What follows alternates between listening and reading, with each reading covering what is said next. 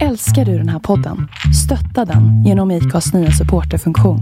Det är helt upp till dig hur mycket du vill bidra med och det finns ingen bindningstid. Klicka på länken i poddbeskrivningen för att visa din uppskattning och stötta podden. I'm Sandra, and I'm just the professional your small business was looking for. But you didn't hire me because you didn't use LinkedIn jobs. LinkedIn has professionals you can't find anywhere else, including those who aren't actively looking for a new job but might be open to the perfect role, like me. In a given month, over 70% of LinkedIn users don't visit other leading job sites. So if you're not looking on LinkedIn, you'll miss out on great candidates like Sandra. Start hiring professionals like a professional. Post your free job on linkedin.com/people today. Mom deserves the best, and there's no better place to shop for Mother's Day than Whole Foods Market. They're your destination for unbeatable savings, from premium gifts to show-stopping flowers and irresistible desserts. Start by saving 33% with Prime on all body care and candles. Then get a 15-stem bunch of tulips for just $9.99 each with Prime. Round out Mom's menu with festive rosé, irresistible berry chantilly cake, and more special treats. Come celebrate Mother's Day at Whole Foods Market. Hej! Jag heter Linda Hörnfeldt och du lyssnar på avsnitt 82 av We Are Influencers, ett podcastsamarbete mellan Influencers of Sweden och Lalinda. I det här avsnittet så kommer du att få träffa Claudia Galli Concha, skådespelerskan känd från Skilda världar, Svensson Svensson och Fjällbackamorden, som i samband med att hon blev gravid sadlade om från skådis till en karriär som influencer för att kunna vara hemma med sina barn. Idag bor hon i Los Angeles med sin man och sina två döttrar där hon ser solnedgången på stranden med barnen så ofta hon kan och planerar att ta över Amerikat med sitt barnklädmärke Pochi Pochi. För mig berättar hon om vad som var läskigast med att gå från en karriär som skådis till bloggare. Om frustrationen när engagemanget går ner och vad var det egentligen som hände när hon förlorade finalen i Let's Dance. Det här blir ett bra avsnitt, så stanna kvar. Innan vi kör igång så vill jag presentera veckans recension som kommer från signaturen Lalali med titeln Hur kan jag ha missat denna? Gör inte om mitt misstag. Hon skriver Tänk om jag hade hittat denna podd för ett år sedan. Många sömnlösa nätter hade besparats och tänk alla härliga skratt jag hade fått utspritt över en längre tid. Linda Hörnfeldt gör den här podden så bra och jag älskar den för att ett, vi har samma ålder och därför lägger hon för mig ett bredare perspektiv, även om vi i övrigt är från olika målgrupper. Samt två, hon blandar svengelska hejvilt, ger tips och råd som utvecklar och får mig att känna mig som en del av Influencer-Sverige. Vill du veta hur de stora influencerna i Sverige tänker om smått och gott, missa inte denna podd. Varma tacksamma kramar Anneli. Tack snälla Anneli för dina fina ord. Det gjorde mig så himla himla glad. Jag hoppas att jag får bjuda på många skratt och mycket utvecklande tips framåt också. Du vet väl att du kan lämna en recension av podden på iTunes? Jag vill jättegärna höra vad du tycker om podden och vem vet, kanske jag lyfter just din recension i ett senare avsnitt. När du lämnar en recension på iTunes så gör du också så att fler kan upptäcka podden. Så tack snälla för det. Och du, glöm inte att skärmdumpa det här avsnittet och posta på Instagram stories. Tagga mig på atlalinda och influencers.se och dela med dig vad du tog med dig från veckans avsnitt. Jag älskar att höra från dig som lyssnar. Du, nu tycker jag att vi kör igång veckans avsnitt.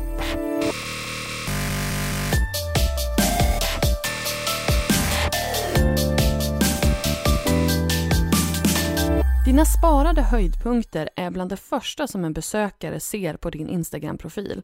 Därför så vill jag ge dig några tips om hur du bäst kan använda de här höjdpunkterna för att få nya följare.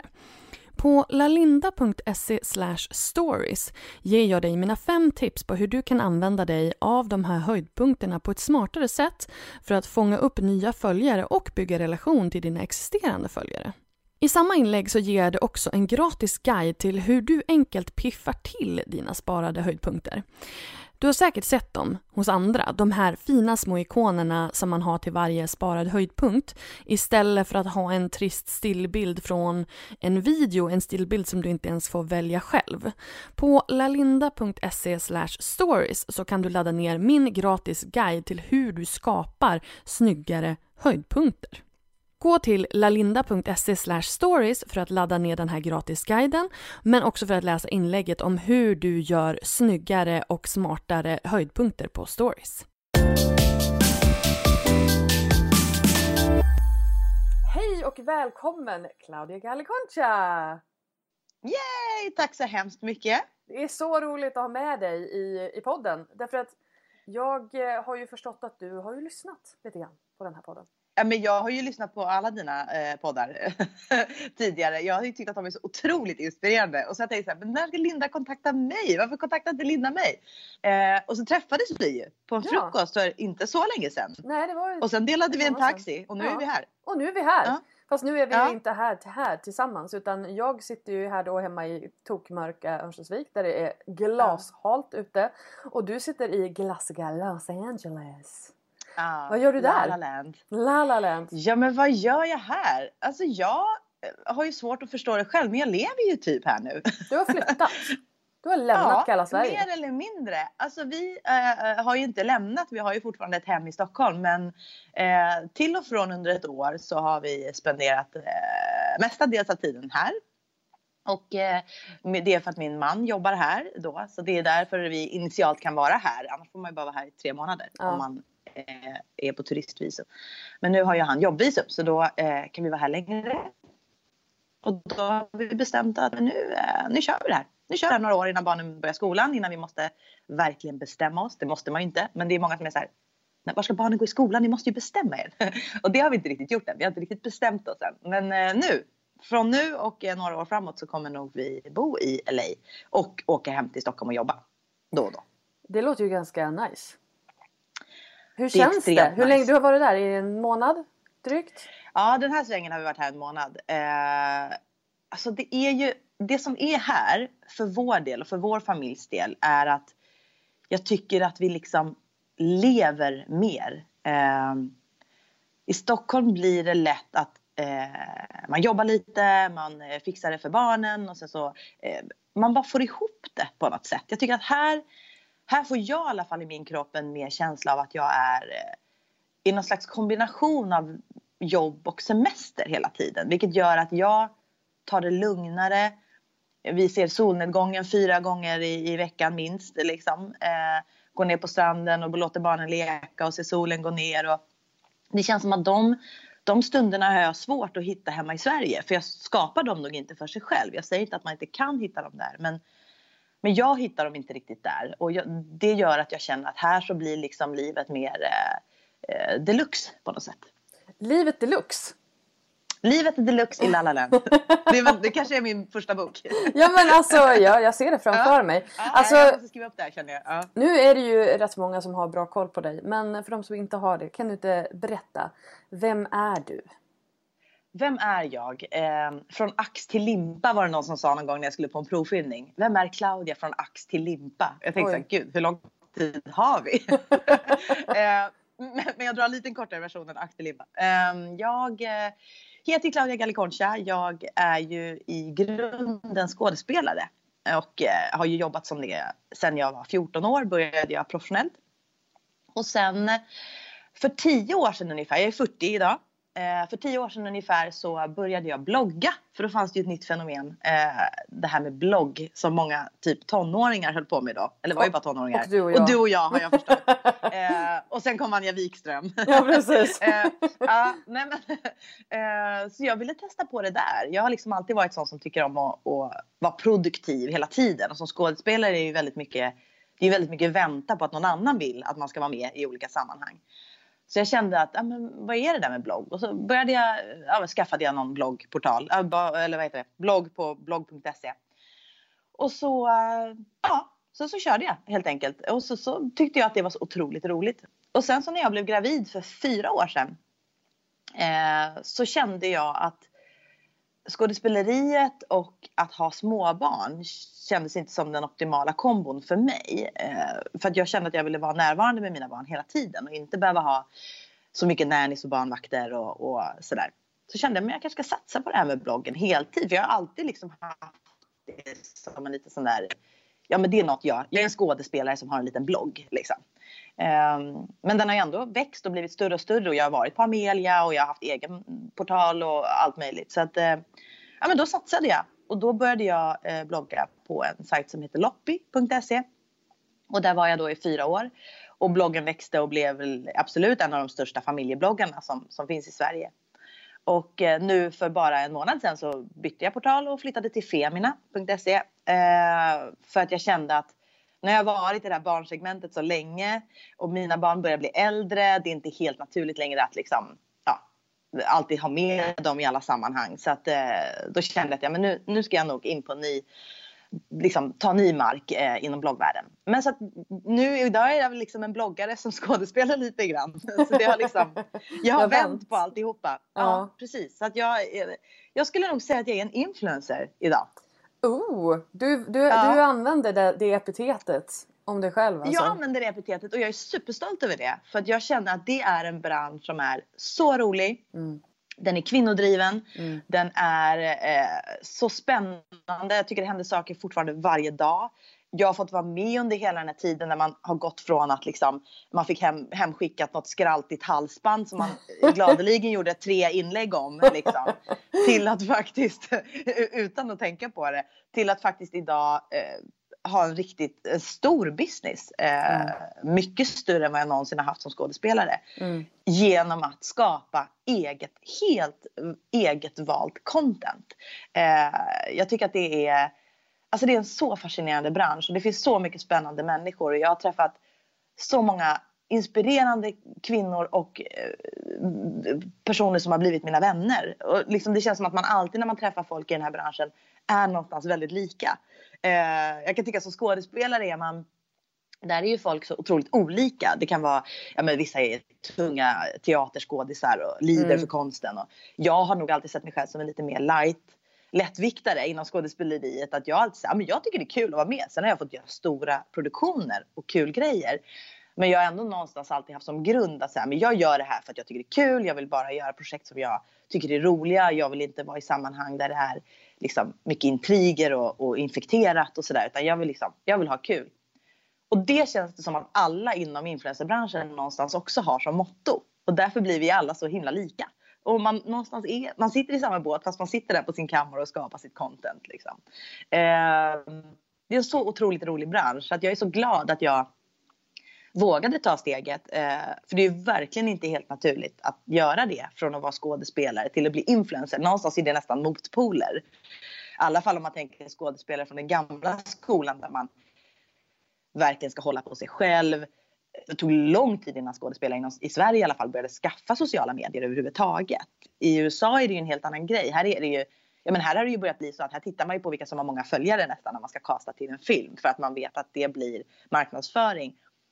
Eh, det har börjat lite smått i Sverige, men vi är absolut inte där än på samma sätt. Men i Sverige har det nästan varit så att man, man ska inte ha sociala medier som skådespelare för att man ska, liksom, man ska hålla på sig och sin personlighet och Ja, och det ska bli och, och den här karaktär, för att det, och det har väl också varit lite grann för att karaktären ska bli trovärdig. Absolut, och det mm. kan jag väl i och för sig hålla med om. Men samtidigt är det så här, Precis som med allt annat. Precis som ska man visa barn i sociala medier. Alltså vi lever i en annan tid. Ja, det är liksom, idag är det ju nästan märkligt att inte ha sociala medier. Alltså det är ju ett, det är ett så himla naturligt verktyg. Speciellt i en... Verktyg... Förlåt, speciellt i en bransch ja. där man ska promota sig själv. Och sitt arbete. Men, precis. Och, och då blir det så här, ja men det krockar med att man ska hålla på sin personlighet och sitt privata. Absolut, men man kan ju rundgå det också. Det finns ju så på så många, man kan ju ha sociala medier på så många sätt. Man mm. behöver ju inte nu är jag väldigt eh, personlig i mina sociala medier. Det behöver man inte vara. Man behöver inte ta med sina följare överallt i sin vardag. Jag tycker det är kul, men det behöver man inte göra. Så att, jag tror att idag börjar man förstå att ah, okej, okay, jag kan liksom ha Instagram och använda det som ett verktyg. Men jag behöver inte säga hej, god morgon allihopa, hoppas er dag blir underbar. Utan jag kan liksom visa valda delar av mitt liv och sådär. Ja. Så Ja, men så att jag är jätteglad att jag, har, eh, att jag idag är en, en influencer som skådespelar lite ibland.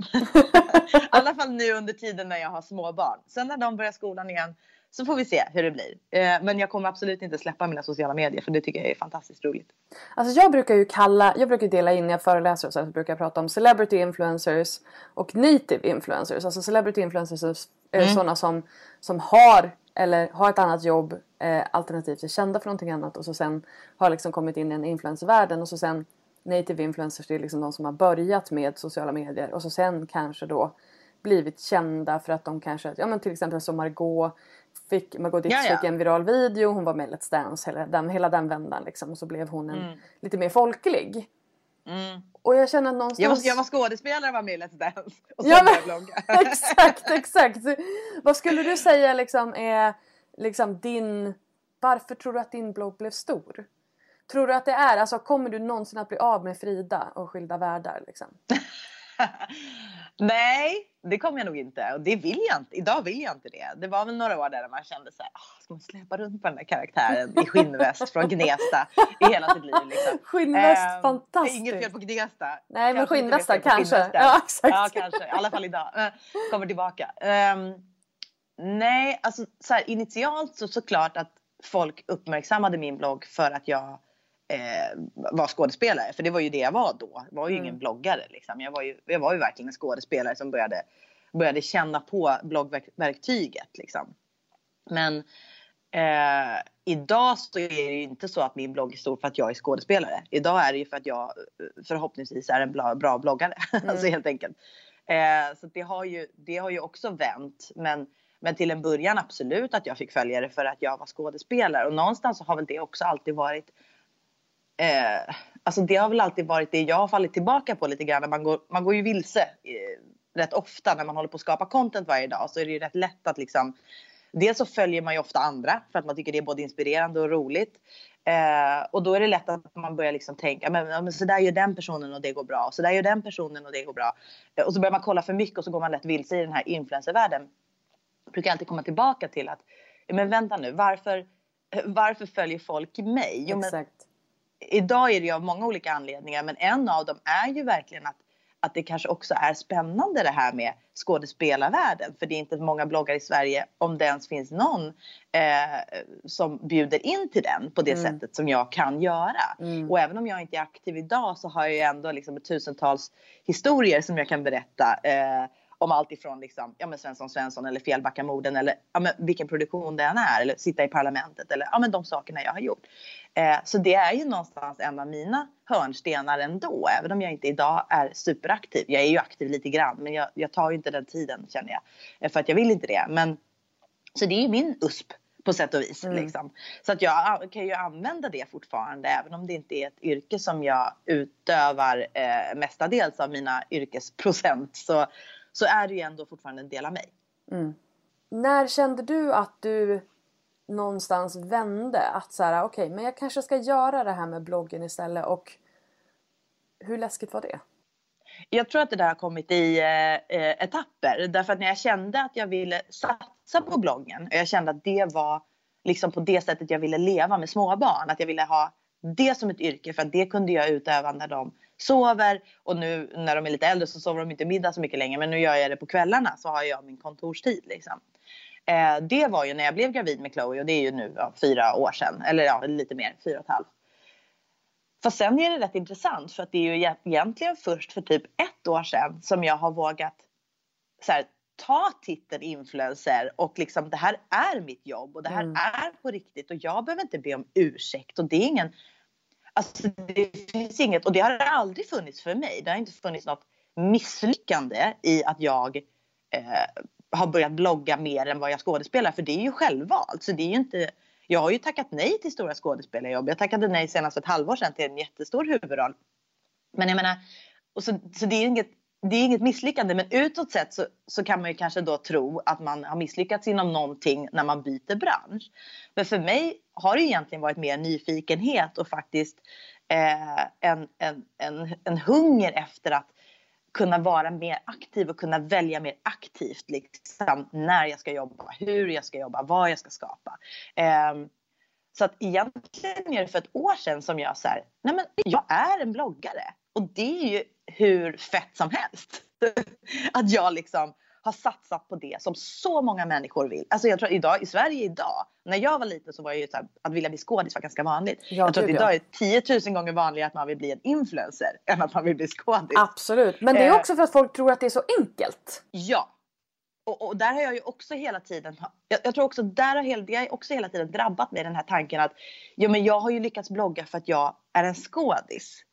Eh, men det har man ju sett väldigt många bra exempel på hur dåligt det kan bli. när, man liksom, när kända personer börjar blogga ja. och så tror man att det här ska gå skitbra bara för att jag är känd. Ja. Eh, det håller ju kanske under tiden, säg att du är med i en dokusåpa till exempel. Då är det superspännande under tiden du är med i den dokusåpan. Men sen slutar den sändas och då är det inte så spännande längre om du inte är en bra bloggare. För att vara en bloggare, precis som alla andra yrken, det är klart det är någonting som du måste hantera. Det är, inte bara, det är ju inte bara att alltid ta en livebild med, med mobilen och slänga upp den och skriva någon catchy text eh, med liksom eh, särskrivningar och eh, ja men du vet. ja, jag. Det kan jag ju säga. Jag kan säkert också göra särskrivningar ibland så jag ska inte säga bara sparka uppåt eller vad heter det, krossa glaset eller kasta sten i glaset. Um, men det, är liksom, det, det, kräver ju mycket mer än att bara starta en blogg. Det, det där är, och det har man ju hört i din blogg väldigt många gånger, just exempel på att folk får höra det där. Men jag kanske också ska börja blogga. ja. ja, men, men, och det, och det, men precis, absolut. Kör hårt! Och, för att, och då ja. är det just det här att jag vill också ha en massa gratis grejer och jag vill också ha en massa gratis resor och jag vill också eh, leva det här glassiga livet liksom. Och då brukar jag mm. säga att så här, ja fast eller när folk säger till mig, ja men influencer, är det verkligen ett yrke? Och jag bara, nej men det är väl ungefär tio olika yrken i ja. ett. Du ska mm. vara fotograf och du ska vara skribent och du ska, eh, du ska filma och du ska klippa och du ska sköta liksom sälj och du ska sköta admin och mm. du ska också till viss del vara en kändis. Så att det är ja. ju liksom inte, det är inte någonting man kanske gör i en Du ska hela tiden konstant bygga ditt eget varumärke. Exakt. För det är ju någonstans grunden till hela influencerskapet. Oavsett om du liksom är en, en, en teknikperson som bara skriver om teknik. Mm. Men idag är det varumärket som du skapar som är det viktiga. Och det får man inte glömma och det är inte lätt. För det är egentligen att konstant jobba med, med PR för sig själv. Liksom. Jag ska sitta här och nicka sönder nacken. Liksom. Jag bara ja, ja jag, vet. Jag, och jag, är, jag är mycket nöjd för då känner jag att du som, är, du som verkligen kan Jag bekräftar det här, dig här. ja, verkligen, jag har ändå lite koll på läget. Ja men Även absolut. Om jag är en liksom, skådespelare menar... som blev en bloggare. ja fast samtidigt så måste du, alltså du, alltså just för att du också är skådespelare som ble, blev bloggare så måste ju du också ha varit otroligt medveten om ditt personliga varumärke redan innan det i och med att du, du har varit i den här svängen väldigt länge. Och även som skådespelare. Ja men vet du Linda, och det, ja, men vet du, det är faktiskt intressant att du säger precis det där. För jag har tänkt så här, alltså allt som jag har lärt mig att bygga mitt eget varumärke genom sociala medier. Om jag hade haft koll på det och kunnat det när jag liksom var 20 och satsade hårt på min skådespelarkarriär.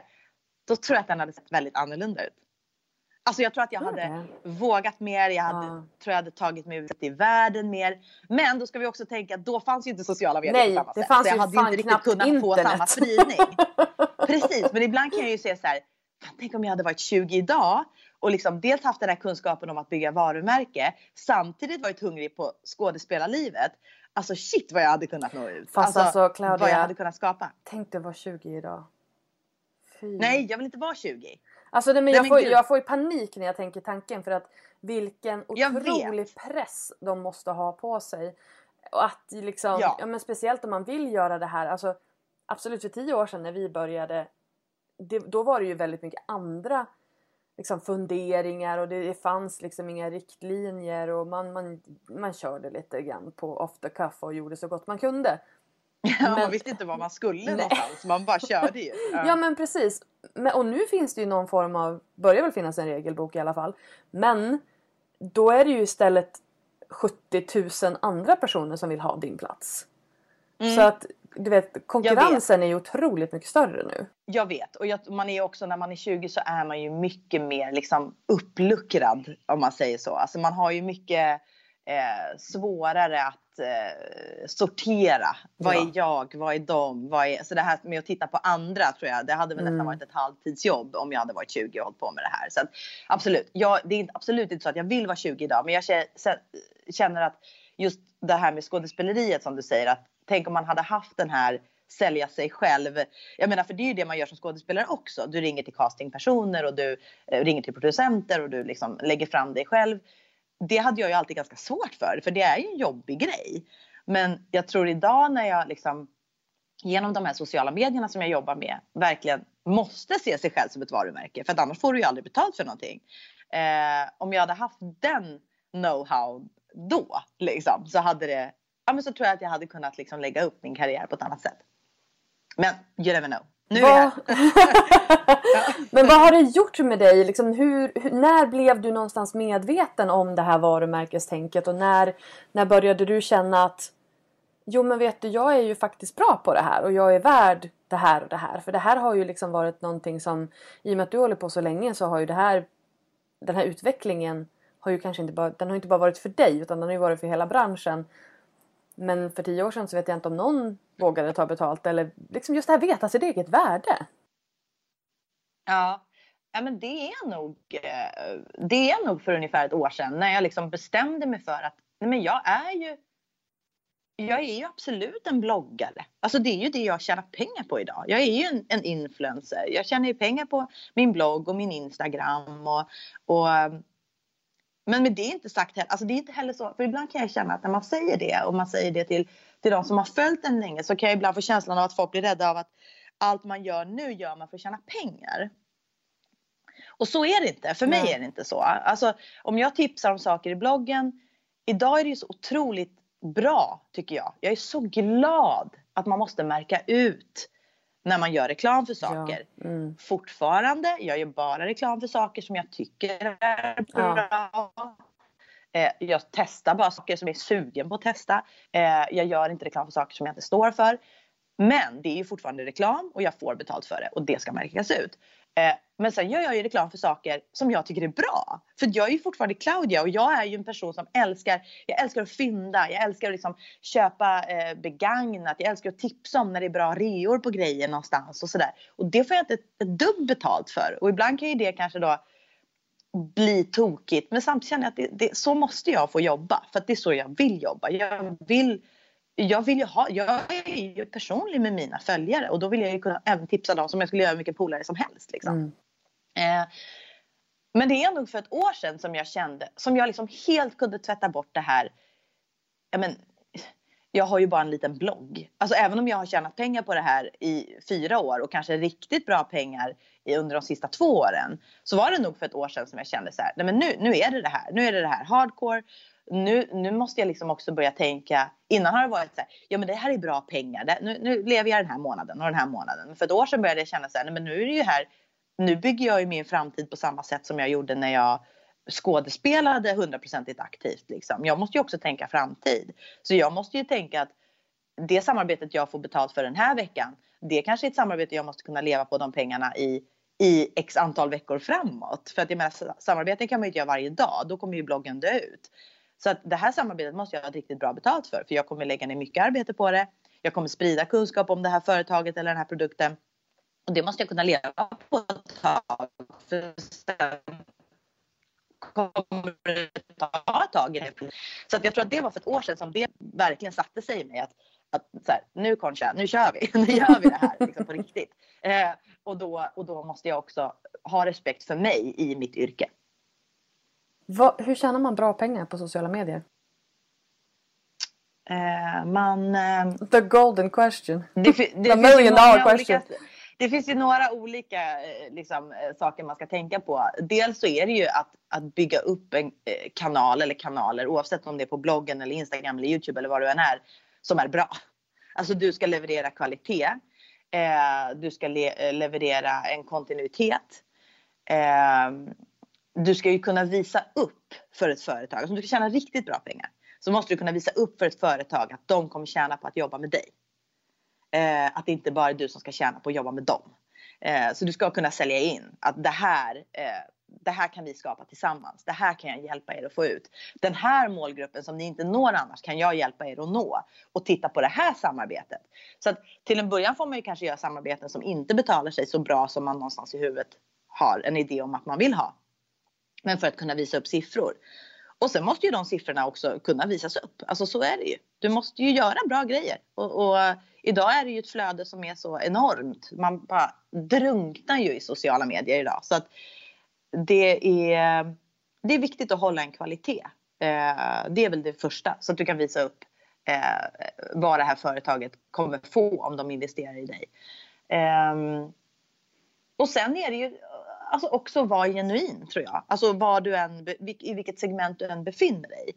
Att du har din tydliga liksom, ståndpunkt. Att det här, de här sakerna står jag för. Så att det inte blir luddigt. Eh, du behöver inte vara den största bloggaren för att tjäna bra pengar. Du behöver inte vara den största instagrammaren för att tjäna bra pengar. Men att det ska vara tydligt och inte luddigt vad det är liksom för person eller för varumärke som det här företaget eh, investerar i. Och sen ska du vara en bra förhandlare.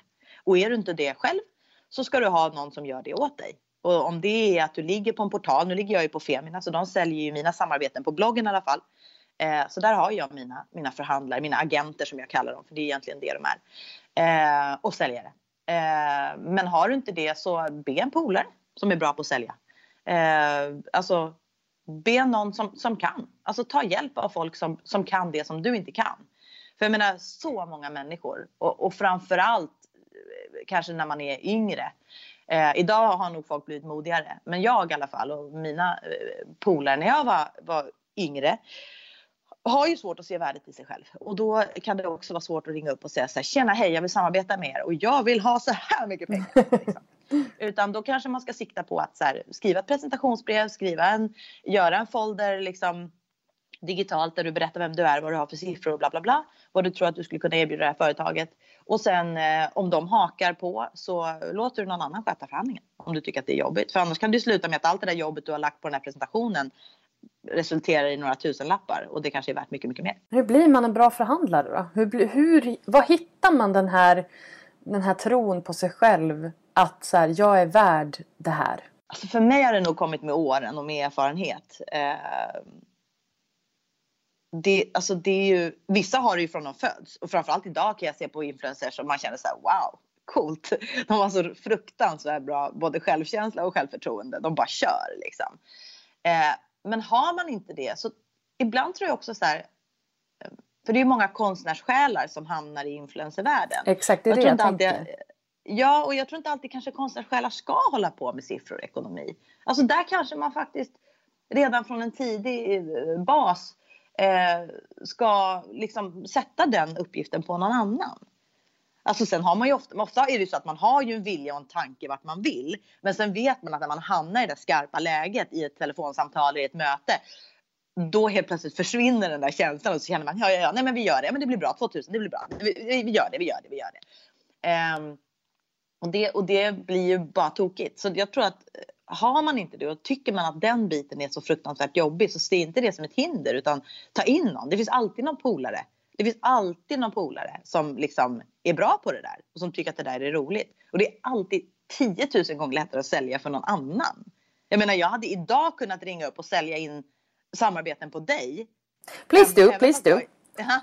Nej, fast, även fast jag idag liksom har en bra eh, liksom, tanke och känsla för hur jag ska göra så hade det ändå varit mycket lättare att sälja på en annan person än vad det är för men att sälja på Det är ju det. Jag brukar säga det. Jag hade det som ett tips i min bok också. Yrkeinfluencer. Eh, att... Eh, eh, kommer någon här som han ska fylla på, fylla på sitt tvättkort. Vi har ju sån här tvättomat. Eh, Aha. Och den tvättomat fylla på kortet sitter här bak. Sitter även nere i eh, receptionen men den, eh, men, den ja, har han inte hittat. Nej. Men, eh, var är det du sitter ja, någonstans? Mm. Var är det du sitter någonstans? Nej, jag, ja precis. Så här, hemma hos mig är det ju en man och två barn. Det är ja. inte den mest poddvänliga miljön. så i, vi bor i en sån här gated community här då med jättemånga lägenheter, ett jättestort område. Vart i Los Jättefint. Angeles är det ni bor? Jag bor på gränsen mellan Marina del Rey och Venice. Många är ju bekanta med Venice Beach. Det är ja. liksom väldigt känt. Där, var, där bodde eh. jag när, jag när jag var i, i Los Angeles i två dagar. ah, du gjorde det? Ja. Var bodde du någonstans? Eh, Vet du det? Kommer du ihåg? Mm, nej. Jag bodde, jag bodde var det på typ, stranden? Ja, det var det. Det var väldigt... Ja. Det var, man såg ju Santa Monica Pier därifrån. Ah, ja, okay. ja, men det var lite, liksom, lite längre uppåt än vad vi bor då. Det fanns väldigt många sådana här smoke shops. Det finns det ju överallt på hela Vänersborg. Exakt. ja, det är inget jag tar del av sådär jättemycket kan jag säga. Nej men, men det är det jag kommer ihåg för det var ganska nytt då tror jag. Så jag var så här oj oj. Ja.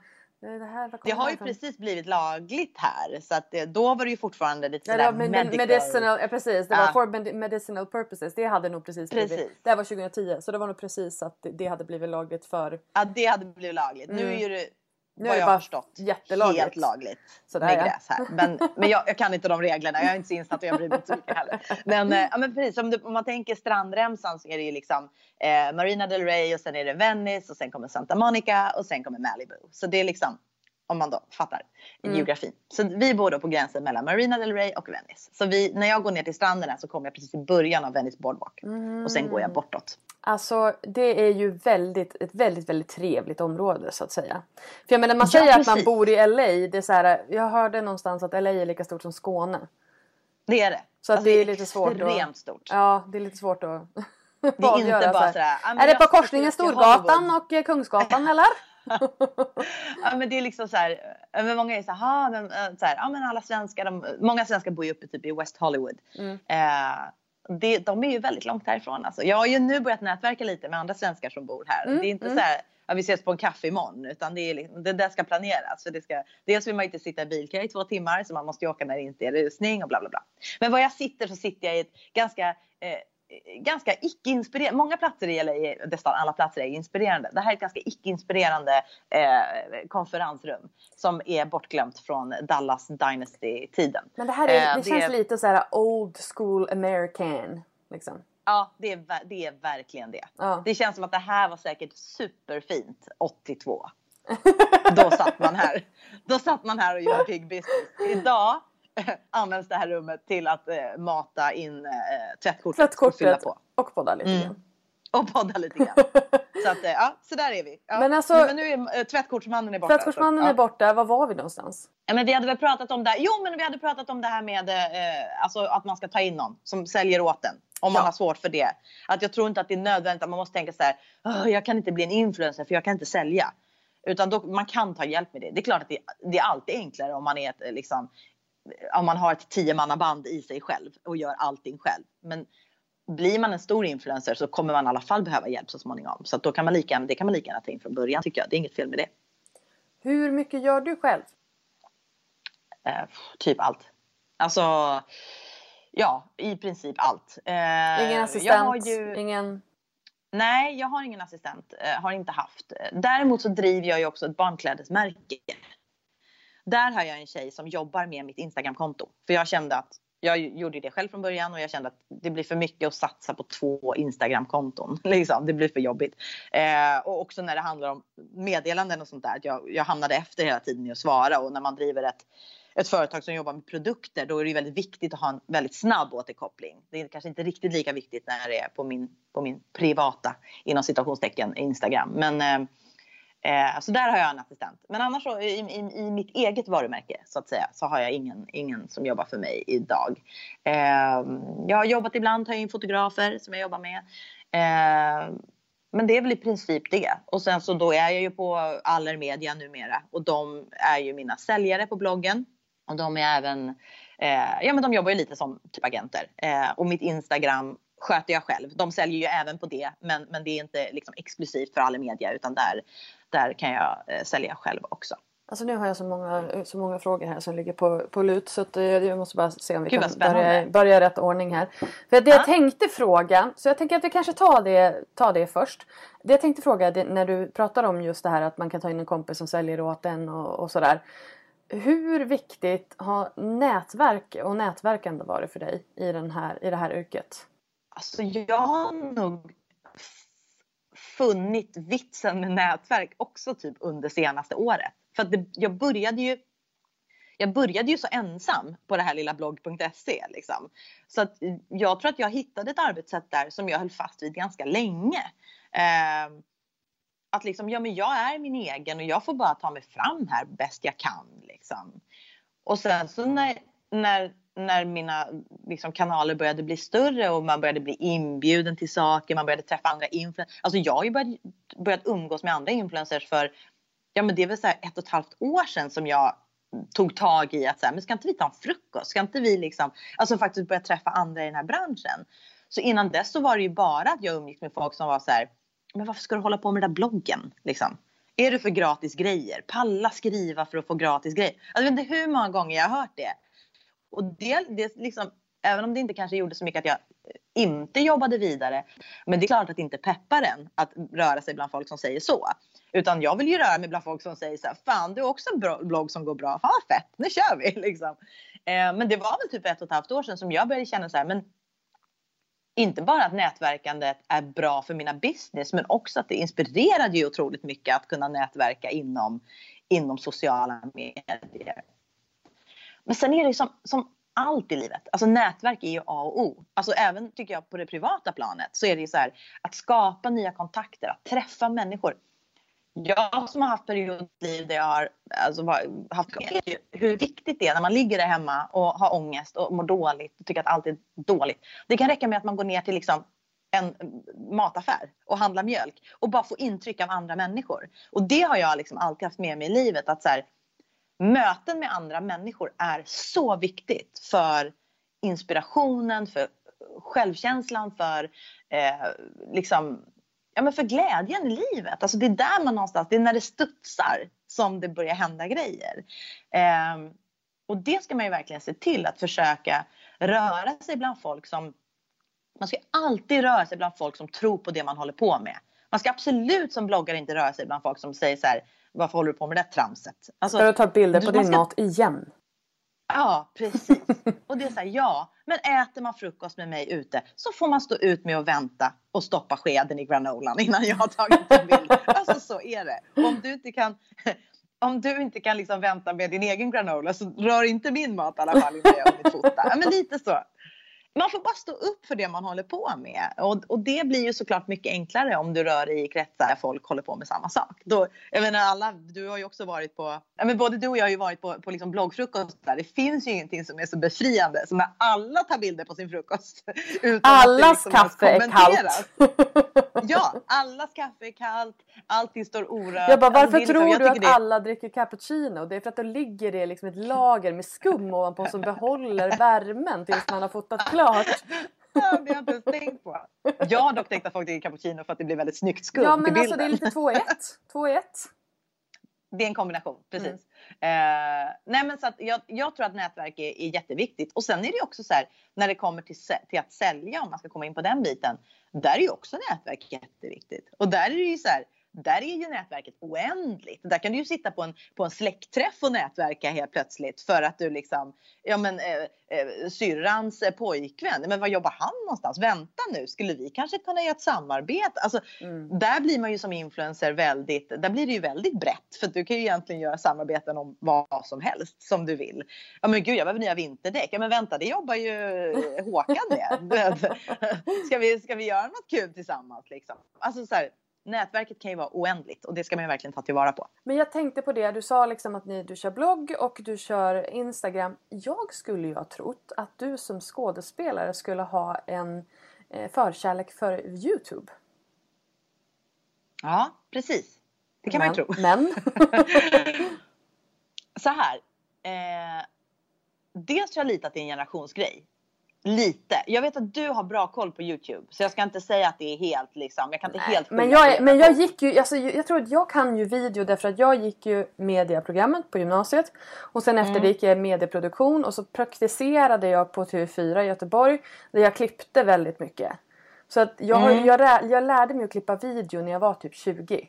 Så att det har ju liksom, ja. det har liksom suttit kvar i mig. Så att när Youtube kom och liksom det här med vloggandet kom, då föll det sig ganska naturligt för mig för jag tycker det är kul att klippa film. Så att där, där ja, kom jag, jag över liksom generationsguppet så att säga. Just det. Jag lever ju med en, en, en regissör, filmfotograf och eh, superduktig klippare. Alltså det är alla, han gör alla de sakerna. Jag lever inte med tre med tre personer. det hade varit någonting. Um, så, Big love! Ja, precis, då kan vi börja snacka. Då ska, det är mitt varv, det är min USP. Ja. Nej men så vi, när vi faktiskt började åka till USA för ett år sedan. Då var jag så nu ska jag köra, köra vlogg liksom. Nu kör vi. Det här kommer vara kul att följa och göra. Men för mig så funkade inte det för att jag kände att jag hela tiden behövde tänka content. Alltså jag blev så, det gör man ju som bloggare i alla fall, tänker nästan alltid content. Men det blev, alltså med barnen och familjesituationen, jag kände så här, du vet, helt plötsligt stod vi på Disneyland och jag började tänka så här ingångar i vloggen och utgångar och du vet hur ska vi avsluta, hur ska vi påbörja? För mig blev det liksom Jag tror att du kanske gjorde lite för avancerat. Ja, Det jag tror det. det också. Men, men det är det tror jag. Eh, Det är kanske är det som är skadan från att vara skådespelare. Ja, att man tänker förmodligen. för mycket liksom. Exakt. eh, Du ska ju liksom eh, göra dramaturgi av det hela. Ja. Ja men dramaturgi, precis det var det ordet jag letade efter. Eh, så jag, det tog för mycket av livet tyckte jag och det tog för mycket tid. Och sen eh, var det ju att han, han klippte ju och gjorde allt det där och det gjorde han ju svinbra liksom. Eh, och det gick ju snabbt men det var just det där skapandet av innehållet som jag kände det, blev inte, det, det kom sig inte helt naturligt för mig. Och nu känner jag med stories som har blivit liksom eh, så mycket större. Eh, jag menar idag ser ju kanske mina stories ses kanske idag så här, mellan 8 och 10 000 personer varje dag. Eh, och min vlogg eh, sågs då av, jag tror att vi, eh, när den hade legat uppe i typ två veckor så var det så här 2 500 personer som har sett den. Ja. Så jag tror också att det handlar lite om målgrupp. Min målgrupp är inte på Youtube. Jag har ju en äldre målgrupp. Jag har ju verkligen folk typ i min egen ålder och det är en ganska, det är en ganska gammal målgrupp för att prata sociala medier. Nej men det är ju så. man Jag är så 70, kränkt nu. Nej men jag är ju likadan. Alltså jag är ju lika gammal. Så att, du är också 78 eller hur? Nej jag är 80. ja. Inte jag, år alltså. jag- ja du är 80 ja. Jag är 80 så att jag, är- jag är lite, du är, lite du är som min man. Ja, ni, ni, ni är lite mer lammkön. Ja, lite mer. Eh, ja, precis. Nej, men eh, jag, jag tror att min målgrupp, de, de är inte på Youtube. Det är klart att jag skulle kunna beträda ny mark med att liksom börja köra Youtube. Det skulle jag kunna göra. Eh, men då måste jag också ha den tiden och ha den lusten. För att Mm. allting jag gör i hela mitt liv har jag alltid gjort saker och det låter liksom, det kan låta som att man är eh, ganska nonchalant. Men jag vill bara göra saker jag tycker är kul. Mom deserves the best, and there's no better place to shop for Mother's Day than Whole Foods Market. They're your destination for unbeatable savings, from premium gifts to show-stopping flowers and irresistible desserts. Start by saving 33% with Prime on all body care and candles. Then get a 15-stem bunch of tulips for just $9.99 each with Prime. Round out Mom's menu with festive rosé, irresistible berry chantilly cake, and more special treats. Come celebrate Mother's Day at Whole Foods Market. I'm Sandra, and I'm just the professional your small business was looking for. But you didn't hire me because you didn't use LinkedIn jobs. LinkedIn has professionals you can't find anywhere else, including those who aren't actively looking for a new job but might be open to the perfect role, like me. In a given month, over 70% of LinkedIn users don't visit other leading job sites. So if you're not looking on LinkedIn, you'll miss out on great candidates like Sandra. Start hiring professionals like a professional. Post your free job on linkedin.com/people slash people today. Burrow is a furniture company known for timeless design and thoughtful construction and free shipping, and that extends to their outdoor collection. Their outdoor furniture is built to withstand the elements, featuring rust-proof stainless steel hardware, weather-ready teak, and quick-dry foam cushions. For Memorial Day, get 15% off your Burrow purchase at burrow.com slash ACAST and up to 25% off outdoor. That's up to 25% off outdoor furniture at burrow.com slash ACAST. Planning for your next trip? Elevate your travel style with Quince. Quince has all the jet setting essentials you'll want for your next getaway, like European linen, premium luggage options, buttery soft Italian leather bags, and so much more. And is all priced at 50 to 80% less than similar brands. Plus, Quince only works with factories that use safe and ethical manufacturing practices. Pack your bags with high-quality essentials you'll be wearing for vacations to come with Quince. Go to quince.com slash pack for free shipping and 365-day returns. Hey, it's Paige DeSorbo from Giggly Squad. High quality fashion without the price tag. Say hello to Quince. I'm snagging high-end essentials like cozy cashmere sweaters, sleek leather jackets, fine jewelry, and so much more. With Quince being 50 to 80% less than similar brands. And they partner with factories that prioritize safe, ethical, and responsible manufacturing. I love that. Luxury quality within reach. Go to quince.com slash style to get free shipping and 365 day returns on your next order. Quince.com slash style. Det har alltid varit mitt motto. Mm. Och när jag kände att Youtube, det var inte kul. Det blev bara ett måste. Det blev en stress. Eh, då kände jag, nej men då får andra göra det. Det finns andra som är så bra på det och som tycker att det är så roligt. Eh, och då ska de göra det, inte jag. Mm. Men eh, som sagt, det är ju så himla det rör ju på sig hela tiden. Man hittar nya format, man hittar nya idéer.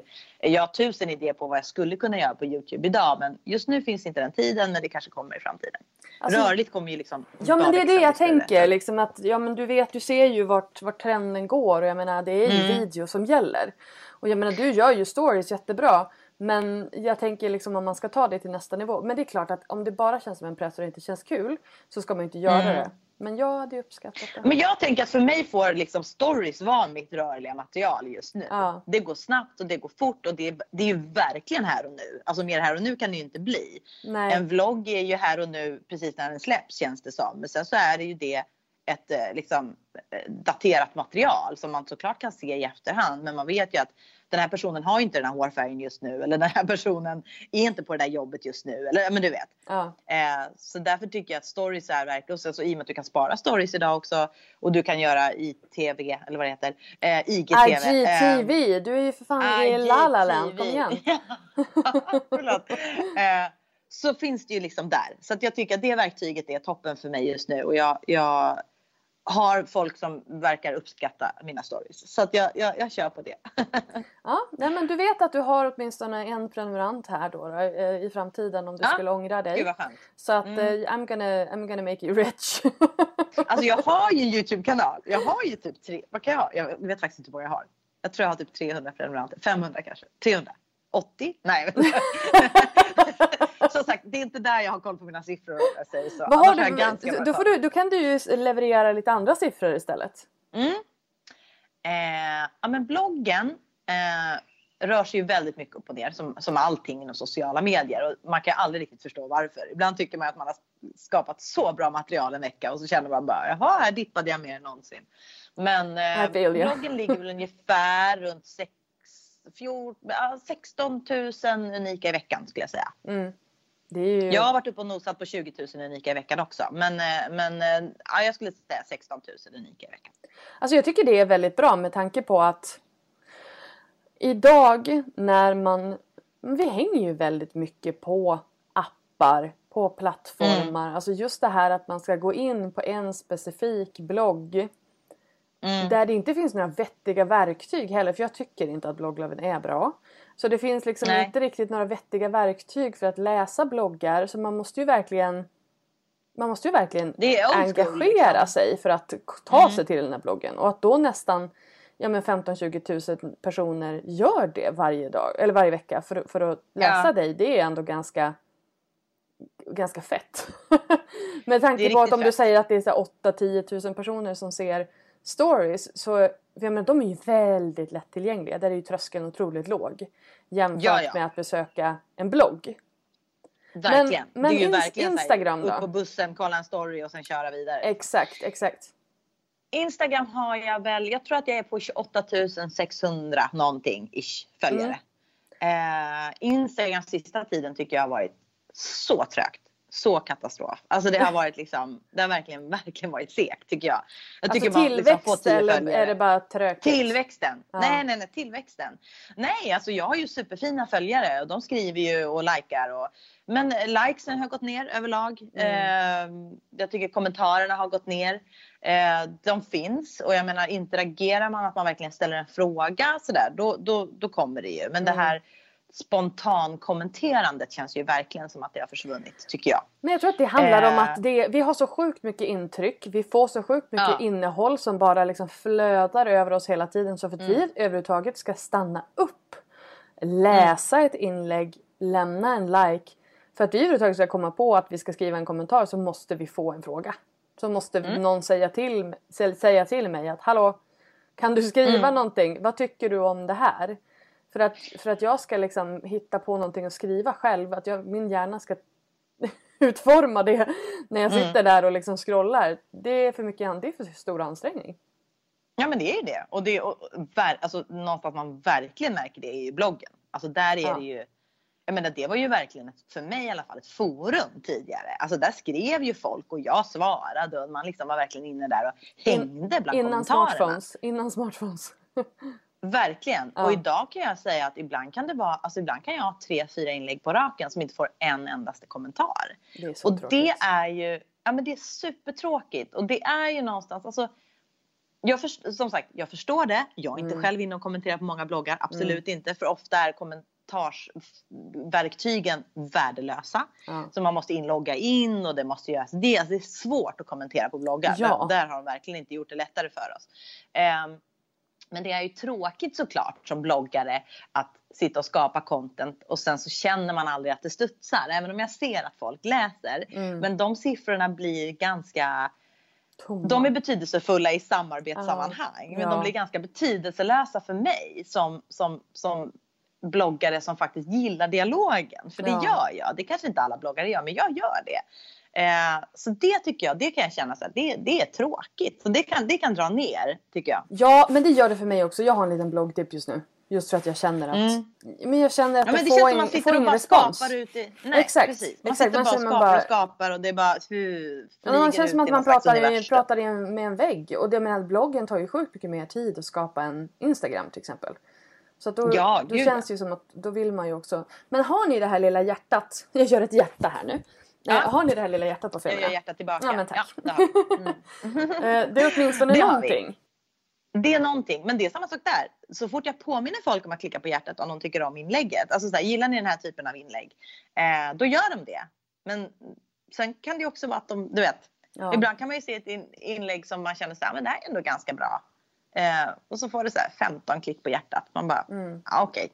Ja, du, jag, Kom alltså igen. jag är glad och så om kan man jag får skriva över en sån fem. påminnelse och sen, ja men lite så är det faktiskt för mig också.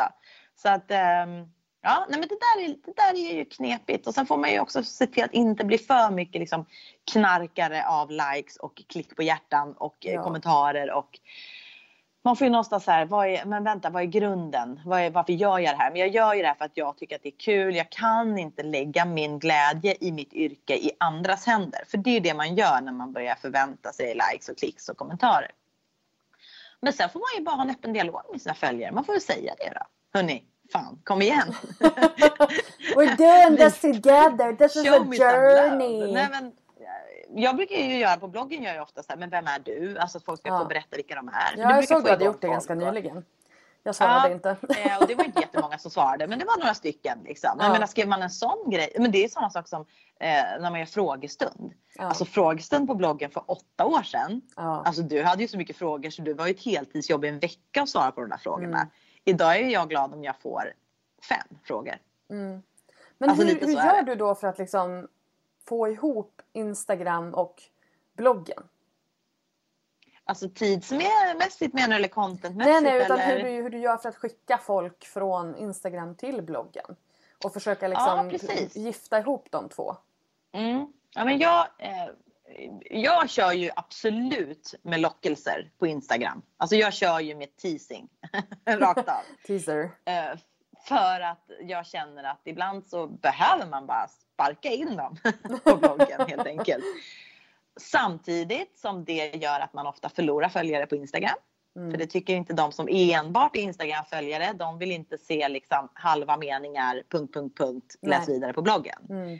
Eh, så det där är ju en superbalansgång som man hela tiden måste som man hela tiden måste gå. Ehm, så det är, inte, det är inte helt lätt. Men jag försöker några gånger i veckan eh, få in dem på bloggen. Men idag, jag har ju swipe up då eftersom jag har över 10 000 följare på Instagram. Så jag kan ju köra lite swipe ups. Ja. Eh, och där har man ju då märkt, och där är vi ju åter tillbaka igen, att det här, man ska vara så personlig som möjligt, man ska vara så privat som möjligt. Så Mm. att där försöker jag eh, numera prata till mina följare Mm. att "Ja, men nu har jag skrivit om det här eller det var en jobbig grej som hände idag, ni måste läsa.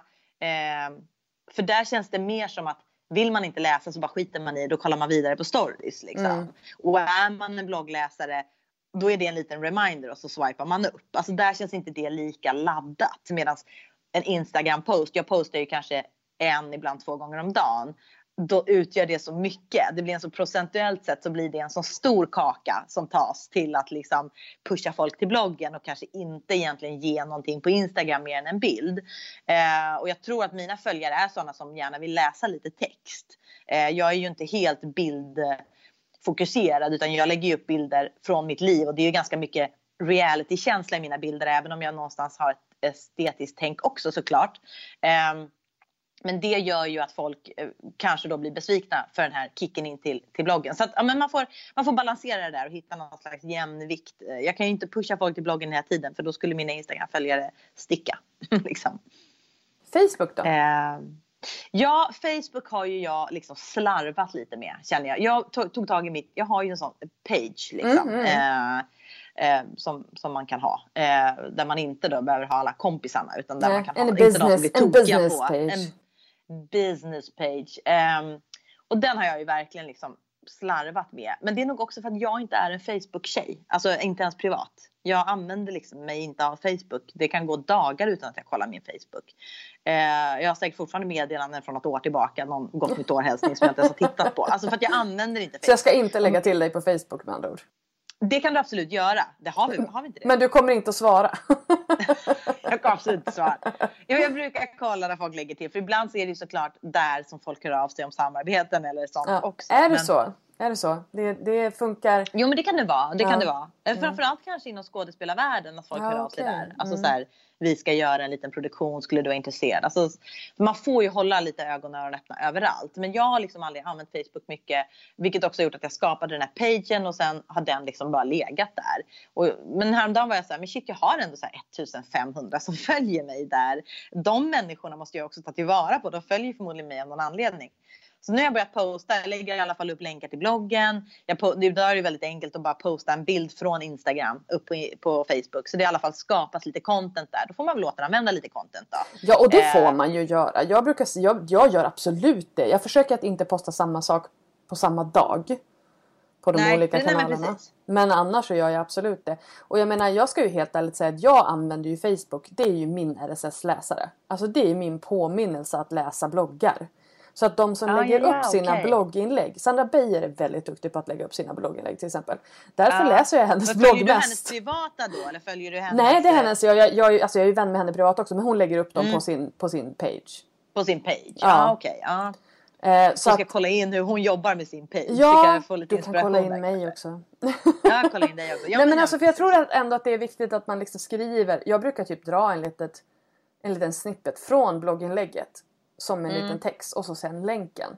Så att det inte bara ja. blir en länk utan det blir ändå liksom också ett personligt tilltal. Um, Precis. Och jag tycker att det funkar rätt bra. Jag får rätt bra med trafik när jag lägger upp där. Ja. Så att, och speciellt med tanke på att du då har en liten Facebook. äldre målgrupp.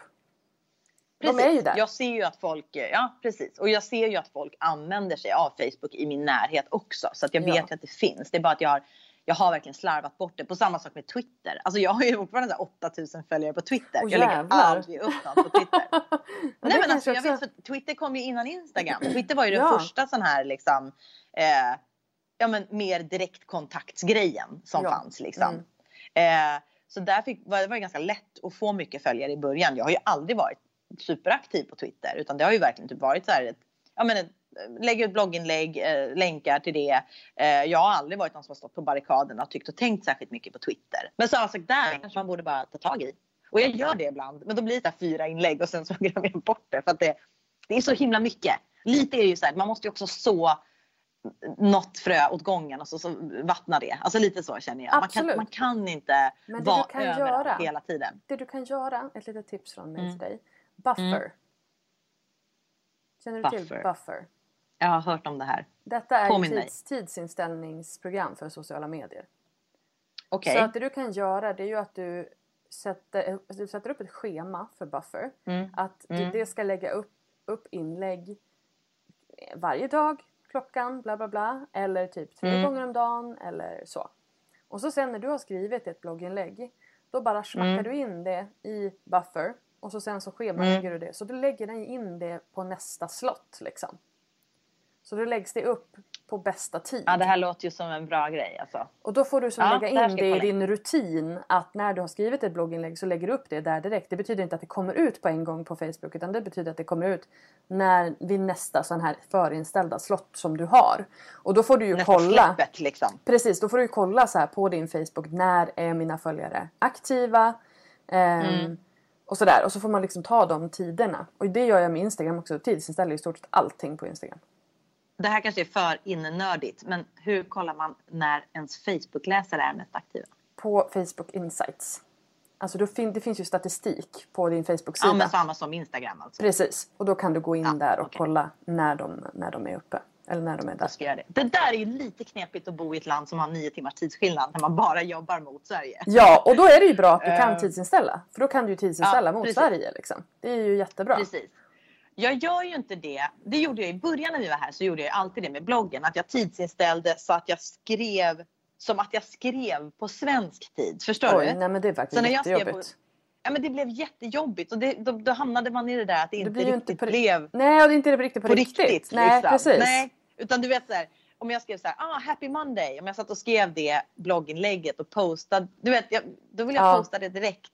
Ja. Alltså så. Så då, eh, då sket jag i det. Så nu, nu liksom publicerar jag min blogginlägg så här klockan 03.52. Men det får vara så. Alltså, Men också, sen är det ju också så här att det är ju inte som Instagram. Det är ju ingen Nej. algoritm som kommer att liksom Nej. trolla bort ditt inlägg för att du lägger upp det lite tidigare än, Nej. vad, än vad folk är uppe. Folk kommer ju nej, att gå nej, in är det och titta snarare ändå. när jag ska liksom. pusha för det. Där kan man ju börja kolla tider. Exakt, liksom. exakt. Ja. Och jag menar lägger du då upp ett sånt här automatiskt schema då behöver du inte bry dig om det. Utan på det heller. trycka Nej. in det. Det och, där ska jag, jag verkligen kolla upp. och det där brukar jag också göra när jag får feeling. Alldeles för sällan. Mm. Men att man också försöker lägga in lite så på, på buffer. Att då kan jag gå in och lägga in gamla inlägg. Alltså typ kanske Ja. inlägg som är lite mer tids... ehm, alltså som är lite tidlösa. Alltså typ att det är Ja, så här, jag har en. Stockholmsguide eller jag har en, du har din LA-guide eller vad det nu kan vara för någonting. Precis. att, och, och så kan man Jag brukar också säga- sånt, sånt emellanåt. Inlägg som har blivit väldigt så här, lästa och omdiskuterade hos mig har ju varit när man var mycket i det här barnsegmentet och skrev liksom frågor som var känsliga. Det är ju Ja. sånt som alltid sätter igång och de är ju också, de är också tidlösa även om jag inte är i små, små, Som att du inte längre. är tidlös. Ja, men, nej, men alltså, de är, det blir ju liksom inte, jag har ju fortfarande samma tankar. Liksom. Ja, såklart. Eh, så det brukar jag också, jag brukar göra det ibland på swipe up på Instastory. Så att man Jag så här, tycker det är jättebra. Ja men det här var ett välläst. Ja men det, det är Ja, det för För ofta är så den- följer man mig så gillar man mitt content. Ja. Och det är klart att för, för att man gillar mitt content så betyder inte det att man sitter och läser fyra år tillbaka i tiden. Nej, man sitter liksom, inte och Utan då är det lite upp till mig. Alltså, utan Nej, det, där det pallar är ju, man inte. Nej, och jag tycker att det där, är, det där är skitbra och ganska viktigt. Därför att vi, det känns ju som att vi, vi skapar så mycket content varenda Mm. dag. Och så sen så lever det här innehållet i typ en dag och sen så är det borta. Mm. Alltså förstår du vilken jävla bank du sitter på? Som du bara det, skulle jag- kunna åter, åter... Alltså jag har slagit till den här mikrofonen så många gånger nu. Den har en sån här anti-shake grej men jag vet inte om det funkar så be om ursäkt ifall det har liksom schmang. Jag hör det inte. Nej men vad bra. Men, nej, men, och det brukar jag faktiskt alltid tänka på när jag sitter och skriver ett inlägg. Så försöker jag idag tänka så här. Det här ska leva vidare. Det här ska Ja. jag kunna återanvända. Mm. För annars är det så lätt att man hamnar i det där. Ja, men jag bara får ut någonting nu. Liksom, Ja. Så att de får någonting. Ja. alltså att man får den känslan för att man har panik. Ja men lite så här, du vet man bara jag måste bara få ut någonting. Jag vill ju ge mina följare något men jag har inte liksom den känslan. Men när jag tänker att men vänta nu ska jag bara jag ska paketera ett litet paket här som ska Mm. vidare som ska Mm. föras vidare och som jag ska kunna återanvända. Då blir det en helt annan kärlek i inlägget Ja. tycker jag. Man måste liksom ge kärlek åt varenda blogginlägg för det kommer leva vidare. Du kommer kunna återanvända det. Det är Exakt. ingenting du bara skriver för stunden och du ska hoppas att några personer läser. Utan det här Google liksom, will remember. Yes. Yes. Och om inte så får du remember folk Ja men att läsa. precis. Mm. men just det här att liksom det, det, det, det lever en dag och för evigt. Ja, precis. Så att man, liksom, åt- så att man jobbar med sin sökmotoroptimering och faktiskt liksom ser till att det, det, det kan finnas kvar. Men Ja. alltså du nämnde ju ditt barnklädesmärke för du är ju inte, Mm. alltså, du är ju inte bara eh, mamma, du är ju tandläkare också. Nej, ska jag bara. Eh, eh, Inte än. Nej, nej men. Nej. En, en liten hänvisning till en klassisk tand, tand, vad heter det? Precis, tandkrämsreklam. Ehm, som inte du gjorde för övrigt så det var inte någon... Nej, absolut inte. Ingen koppling. ICA-reklam, det står jag för. Det har jag gjort en gång i tiden. Men, ja. Ja, and you did it well. Ehm, Mm, tack. Nej men varsågod. det var det som var liksom, det vi plockade ur hatten ur din karriär där. Eh, Ja. Jo, du har ju liksom då, för jag brukar säga så här, jag brukar liksom, det här med reklam, absolut, samarbeten, jättebra. Men Mm. när du gör samarbeten så har du ju essentially två kunder. Du har ju läsaren och du har annonsören. Mm. Så du har dubbelt så många som du måste göra nöjda. Så jag ser, tycker ju att vi ser att vi rör oss mot det här att influencers skapar egna varumärken. Så att influencers säljer till sina egna följare istället för att gå en omväg via annonsören. Och det här gör ju du. Mm. Berätta. Eh, ja men precis, jag skapade ju, det var ju också där, det var ju när jag var gravid med mitt andra barn Celeste som nu är två år. Eh, och vi var här i LA faktiskt på semester.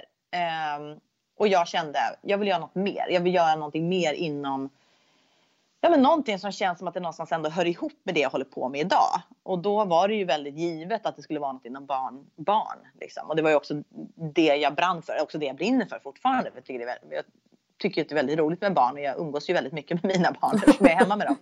Eh, så då började jag skissa på ett klädmärke och lite vad jag skulle vilja ha ut av det. Chloe var ett och ett halvt år så jag hade ju någonstans börjat känna på vad, man, vad jag i alla fall använde för barnkläder, vad jag tyckte var viktigt med barnkläder, eh, vad jag saknade på marknaden och sådär. Så jag men, gjorde lite undersökningar och framförallt eh, kände efter själv vad jag ville skapa. Och sen eh, kontaktade jag en så kallad agent då som det heter som är en mellanhand mellan mig och fabriken.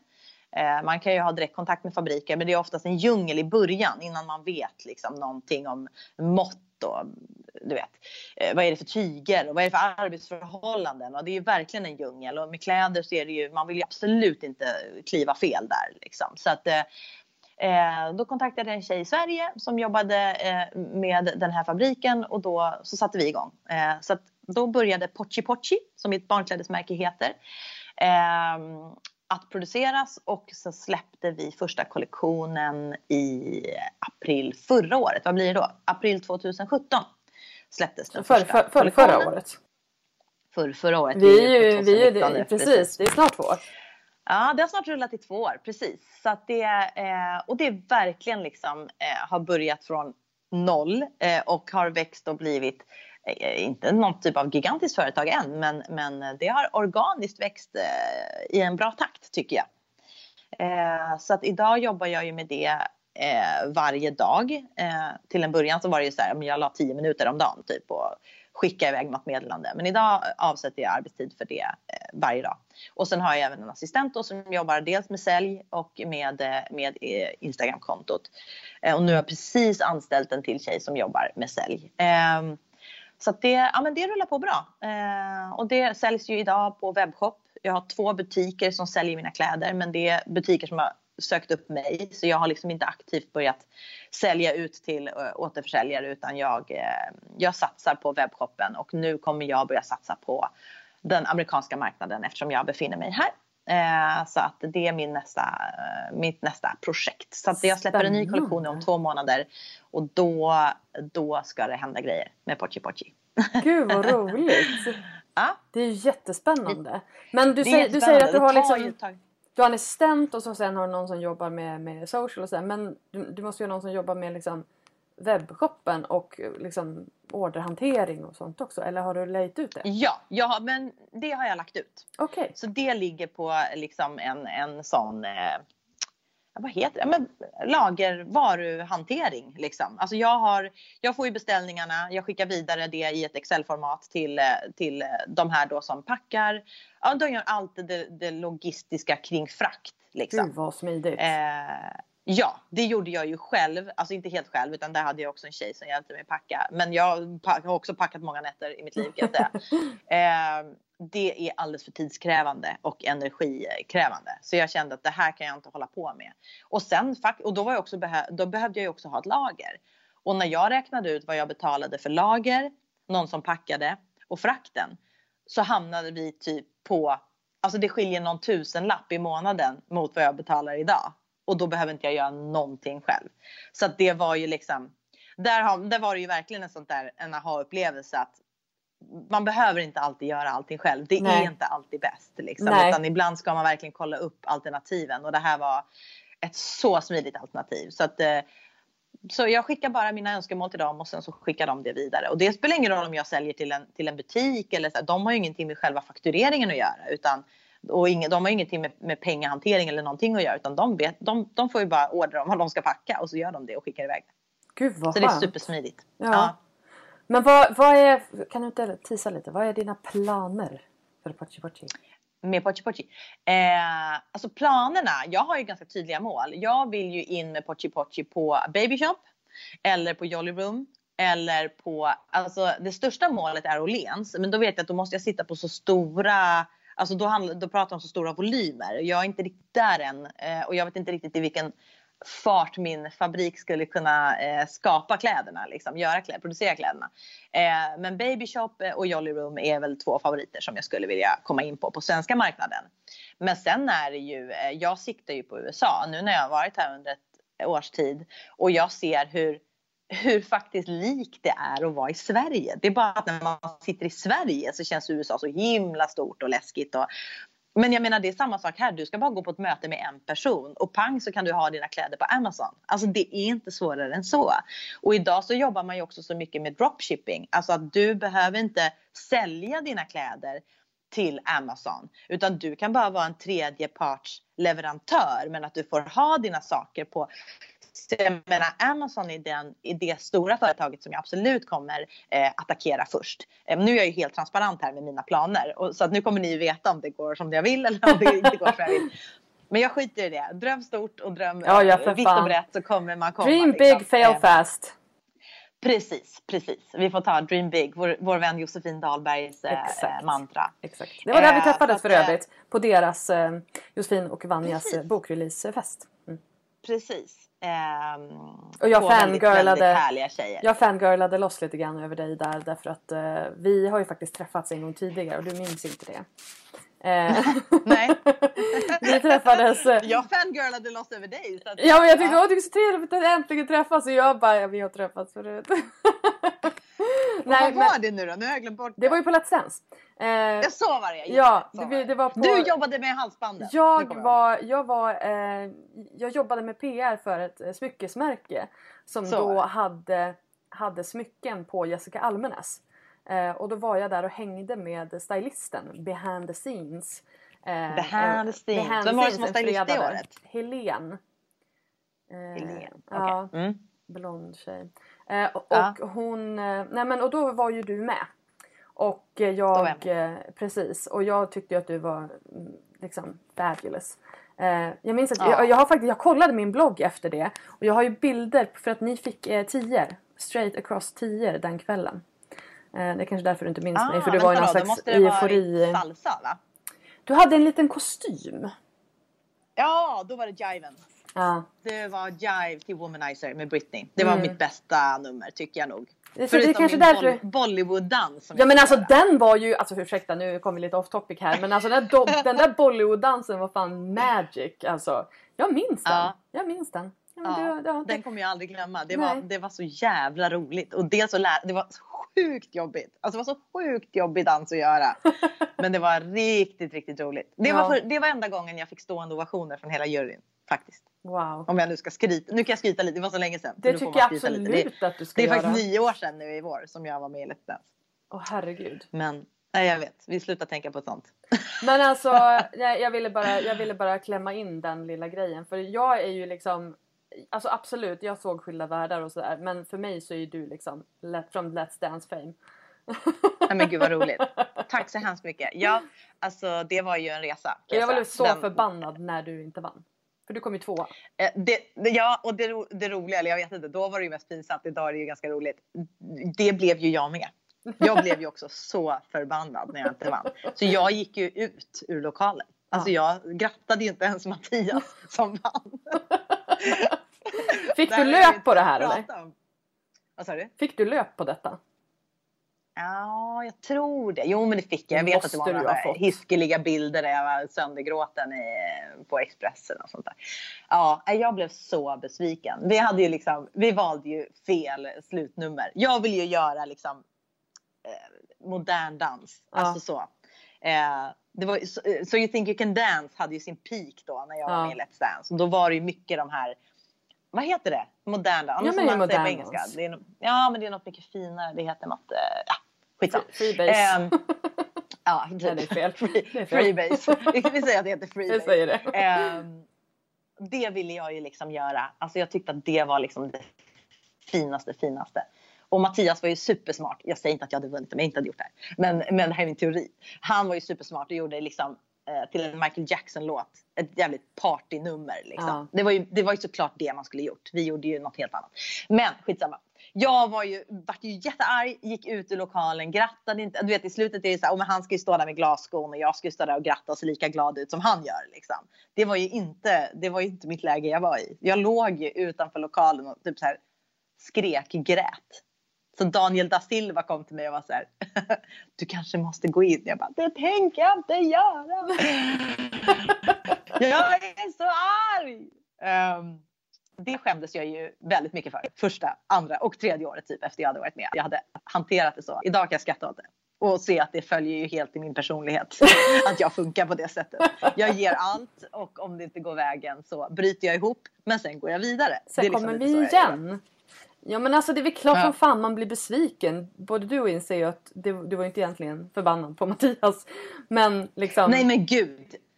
Jag var bara förbannad på de som inte röstade tillräckligt mycket. Exakt, du var bara arg på svenska folket. Jag var arg på hela svenska folket. Men dina Nej, följare de röstade trött. på dig. Det vet jag att de gjorde. Mm. Då var inte heller sociala medier lika stort. Nej. Det hade man ju önskat att det var. Ja, Herregud. men eller hur? Fast jag vet inte fan om du hade Tänk om det Mattias i hade alla varit fall som det var idag. Ja, men dels också vilka siffror jag hade haft. Ja. Alltså på blogg och allt Ja, liknande. Det hade ju varit... eh, That's true. Mm. Ja, du, du, var lite, du, var, du var före din tid helt enkelt. Ja, jag var ju det. Men det, det finns säkert något väldigt positivt med det också, tänker jag. Alltså, jag tror att det är någon mening med allt. Som vi sa, man, hade man velat vara stor på sociala medier när man var 20, det hade nog varit jättekul, men det hade nog också varit jobbigt på många sätt. Ja. Men Så vad är, vad är nu liksom what's next för Concha? Vad är what's next? Eh, ja, what's next? Alltså jag, nu har jag ju precis börjat blogga på Femina, vilket har ju gjort att bloggen har blivit Alltså inte annorlunda ska jag inte säga för att jag är ju i princip på samma men jag känner ju att jag idag inte är lika eh, tvingad, alltså jag var inte tvingad av Loppi men alltså jag, jag känner inte att mitt varumärke står lika mycket för barn barngrejen längre. Jag behöver inte skriva liksom i princip vartannat eh, blogginlägg om livet med barn eller barnsaker eller så här, utan jag känner att jag börjar komma tillbaka och ta tillbaka min egen person lite grann. Vilket, vilket är min egen personliga resa som jag faktiskt är på. För nu är mina barn två och tre och ett halvt. Eh, jag är fortfarande hemma med dem men det finns ändå tid att liksom börja ta tillbaka Claudia som person. Alltså så här, vad, vad, vad gillar jag att lyssna på för musik? Vad gillar jag att göra liksom? När jag får lite fritid. Vad gillar, alltså, så att jag, jag är på samma resa på mitt, mitt privata plan som jag faktiskt är i bloggen. Att jag liksom börjar, hur gillar jag att klä mig när man inte bara behöver klä sig så här bekvämt för barnen. Liksom, eller, eh, så att, så att det är jätteroligt och jättekul att liksom kunna lägga lite tid på inredning och lägga tid på allt det där som jag alltid har brunnit för men som liksom inte har fått ta det utrymmet som, som eh, eh, som jag idag vill att det ska göra. Det, det har varit jättekul att vara i det här barnsegmentet och det, det, när man har småbarn så blir det liksom väldigt naturligt. Det är svårt att nästan skriva om andra saker för man har, eh, för mig i alla fall, eftersom jag har en lifestyle-blogg. Det har ju varit min lifestyle har ju varit livet med barn. Men idag börjar det liksom utvecklas till någonting annat också. Nu är det mer att jag, jag är en influencer som har barn, en bloggare som har barn och de är jättemycket med i mitt liv men det är inte bara det det handlar om. Liksom. Så det är jätteroligt. Så det känner jag att den, den resan är jag på nu. Sen är det min satsning med Pochi Pochi som då kommer ske i slutet på februari när jag eh, får hem den nya kollektionen och den eh, förmodligen kommer göra succé. Såklart. Ehm, såklart. Eh, sen är det jobba vidare med Instagram, traggla vidare med det där se, ganska sega mediet just nu tycker jag. Men, eh, men eh, som sagt, jag gillar, jag gillar ändå det jag gör. Jag eh, eh, tänker konstant just med Instagram på att, att vara jag, att inte tänka vad andra lägger upp och inte liksom eh, bli ängslig i det utan, utan våga vara jag. För att det är någonstans därför folk har börjat följa mig och det är därför de kommer fortsätta följa mig. Eh, och de som inte är intresserade av det ska följa någon annan. Alltså våga tänka. Eh, Våga välja bort. har ju jag drivit en podd tillsammans. Våga välja bort, precis. När man var liten så var det så här, man kan inte vara älskad. Vill man vara älskad av alla så blir man till slut inte älskad av någon. Eller det finns ju Mm. något sånt där Ja men uttryck. Jag det precis, stämmer. precis. Jag tror att det stämmer. Man kan inte vara vän med alla. Liksom. Man kan inte bli, vara allas gulligris. Och det inte är ens okej. de största influencerna vi har i Sverige är det. Liksom. Och det måste man tänka på. Ehm, men sen så drev ju jag och min man en podd tillsammans som heter Egentid. Uh, som vi körde jag tror vi kom upp faktiskt i 50 episoder. Men den var ju verkligen on the fly och ingenting som vi la liksom någon energi på att sälja. Liksom. Vi fick inga samarbetspartner. Några stycken hade vi under året men verkligen inget konstant. Den är vi sugna på att ta upp igen men jag känner att jag vill, där vill jag ha en, en finansieringsplan innan. För att det är så mycket tid man lägger. Du vet ju hur mycket tid man lägger på en podd. Och att att göra allt det jobbet gratis blir till slut, det blir inte lönsamt för det tar så mycket tid av andra saker som man då kanske måste göra istället. Så jag känner att jag vill få in en sponsor där som vi, gärna en, en långvarig liksom, samarbetspartner. Så vi håller på att kolla på olika men det är en jätterolig Spännande. podd. Det är jättekul att jobba med, tillsammans med min man. Vi, vi gillar det. Liksom. Det är inte alla, alla, i alla relationer det funkar, men vi gillar det. Så, att, eh, så den ska vi liksom, det är väl liksom också en 2019 grej att vi ska eh, ta tag i den och verkligen göra den till någonting som är på riktigt och för alltid. Liksom. Eller för alltid, men du vet. Consistent eh, framtid. Eh, men det är väl typ det. Eh, sen ska jag ta ett amerikanskt körkort om två veckor. Oh. Vi köpte bil igår så att eh, nu eh, för att köra här. Hyrbil får man ju köra på, på svenskt körkort. Men ja.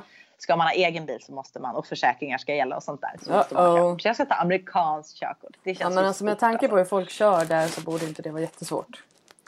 Det är ju inte svårt. Här funkar det tydligen så att man får skriva teorin under samma dag om och om igen tills man kan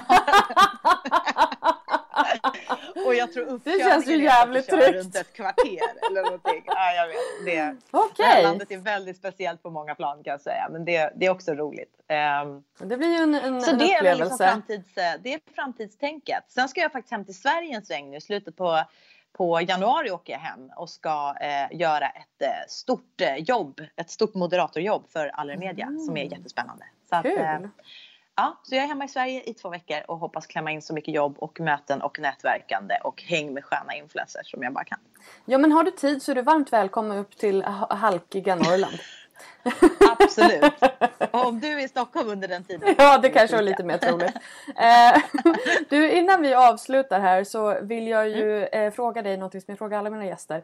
Dina tre mm. bästa tips för att lyckas som influencer? Eh, nu vet jag inte om de kommer komma i rätt ordning. Jag, kommer, jag, jag säger dem som de Utan kommer upp. Utan inbördes ordning. Eh, ja, precis. Eh, var dig själv. Alltså våga lita på din kärna. Jag brukar alltid säga när jag själv är ute och fladdrar eh, tittar på andra, vad gör andra, blir inspirerad. Man ska bli inspirerad, absolut. Men någonstans här, våga lyssna till ditt inre. Eh, vad, vad är det som är du? Och vad är det du brinner för? Och det behöver inte vara för att bli influencer, du behöver inte liksom stå på barrikaderna, du behöver inte vara politisk, du behöver inte vara, men så här, vad är det du brinner för? Vad är det du vill få fram? Det kan vara ren, bara inspiration. Eller jag vill peppa för att folk ska träna mer. Eller Eh, jag vill eh, peppa folk för att eh, de ska se att det är möjligt att leva det härliga livet som jag lever. Vad det nu än är. Våga lyssna på det där inre. Var, varför gör jag det här? Vad är det jag brinner för? Eh, det är en sak. Eh, nummer två skulle jag säga, var generös. Alltså ensam är stark gäller inte om du ska hålla på med sociala medier. Eh, för det blir väldigt, väldigt ensamt. Våga tipsa om andra. Eh, det är ju väldigt populärt att man gör såna här, nu har jag väl lugnat sig lite grann, men ett tag så var det väldigt populärt med såna här Instagram-byten, att man tipsade om varandra. Eh, jag kan tänka bara tipsa. Tipsa om folk som du gillar. Du behöver kanske inte alltid få ett tips tillbaka. Utan så här, våga tipsa, våga ge kärlek, sprid kärlek på på Instagram. Nu kommer det någon som ska jobba i det här gamla Dynasty. Ja men vi är snart klara så att de kan ju få sitta och ja, jobba här på Dynasty. Ja precis, han kan, han kan jobba här i Dallas kontor. eh, våga vara generös och våga dela med dig. Sharing is caring. Och det, jag tycker verkligen det, eh, det kan låta superfånigt eh, kanske att säga så, men det är det. Sharing is caring. Alltså att våga dela med sig av både kärlek och pepp och, och vad andra gör liksom. Um, och tredje för att bli en lyckad, eh, ja men där måste jag nog eh, säga eh, kontinuiteten. Alltså att man ändå håller, alltså framförallt om du säger att man ska bli en lyckad, alltså att du menar ja. folk som har som mål att liksom, Precis. ja, men då är det ju absolut kontinuiteten. Jag menar är du på toppen så är det klart att du kan chilla några dagar och folk kommer ju fortsätta följa dig. Men, men eh, eh ha en kontinuitet, ha en plan. Alltså ha en plan. Eh, på hur du ska, när du ska posta och hur du ska posta. Och du behöver inte posta sju gånger om dagen. Det är inte det det handlar om. Utan så här, folk vill veta när du postar eh, mer eller mindre. Det kommer absolut bli mycket lättare för dig att, att engagera folk då. Men jag har också ett fjärde tips. Får jag ja, säga men det? det, går, det går bra. Du får det. Jag, jag tillåter detta. Skriv ner. Alltså om du sätter och vill, typ så här, jag vill börja jobba med sociala medier idag. Då skulle jag tipsa om att skriva ner så här, dina fyra hörnstenar. Alltså vad är jag? Vem är jag? Eh, och framförallt om du ska köra ett lifestyle-konto kan det vara ännu viktigare. Vet du att du ska skriva om teknik? Vet du att du ska skriva om vandringar i, i, i höga berg? Då har du ju liksom ditt eh, ämne. Men vet du inte det eh, så är det jätteviktigt. Alltså om man nu skulle säga lite snabbt mina fyra hörstenar. Jag har inte riktigt gjort en inventering på de sista tio men då skulle jag definitivt säga barnen. Nu är det ju definitivt livet i LA, alltså att våga leva på en annan plats. Eh, ehm, mitt entreprenörskap. Eh, eh, som en fjärde grej kan jag väl då säga ren pepp och inspo. Alltså så här, inspirera folk till allt från att shoppa grejer till att eh, eh resa till att eh, lyssna på musik till att titta på film. Liksom. Eh, det är väl mina fyra hörnstenar. Men de där rör sig på sig hela tiden. Alltså, är jag in, skulle jag vara inne i en filmproduktion och börja skådespela igen då är ju det en av hörnstenarna såklart. Så att, mm, skapa fyra hörnstenar och så gör en inventering på dem då och då är det här fortfarande mina hörnstenar? Jag kanske tränade jättemycket men nu är jag gravid. Tränar inte jag så mycket längre då är inte det en hörnsten. Då behöver du inte hålla fast vid det. Utan huvudsaken är bara att du hela tiden är tydlig med vad de här fyra hörnstenarna är för någonting. Vad ska man komma ihåg um, dig för? Ja men lite så. Varför ska man följa mig? Alltså hela tiden tänka också ur läsarnas perspektiv. Vad, vad är det de ska bli peppade av när de kommer in?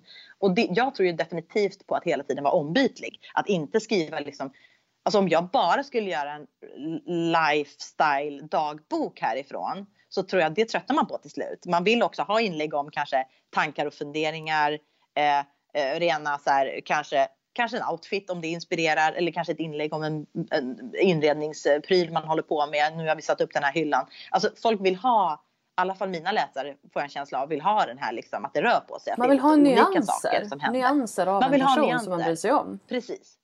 Eh, och det är väl bara att gå till sig själv. Vad, vad går man själv igång på när man läser? Liksom? Eh, och för mig är det absolut att det ska vara ombytligt. Att det inte är bara samma samma. Liksom. Så att eh, ja, jag hade fyra tips. Men jag... det, då tackar vi för alla de fyra. Men så du bryter igenom och jobbar lite utanför boxen. precis, precis. Men alltså tack snälla Claudia för att du ville vara med i podden. Ja, men tack snälla Linda för att jag fick vara med. Äntligen! Det här är ja, gud, det här är en milstolpe i mitt liv. Puss! Puss och kram!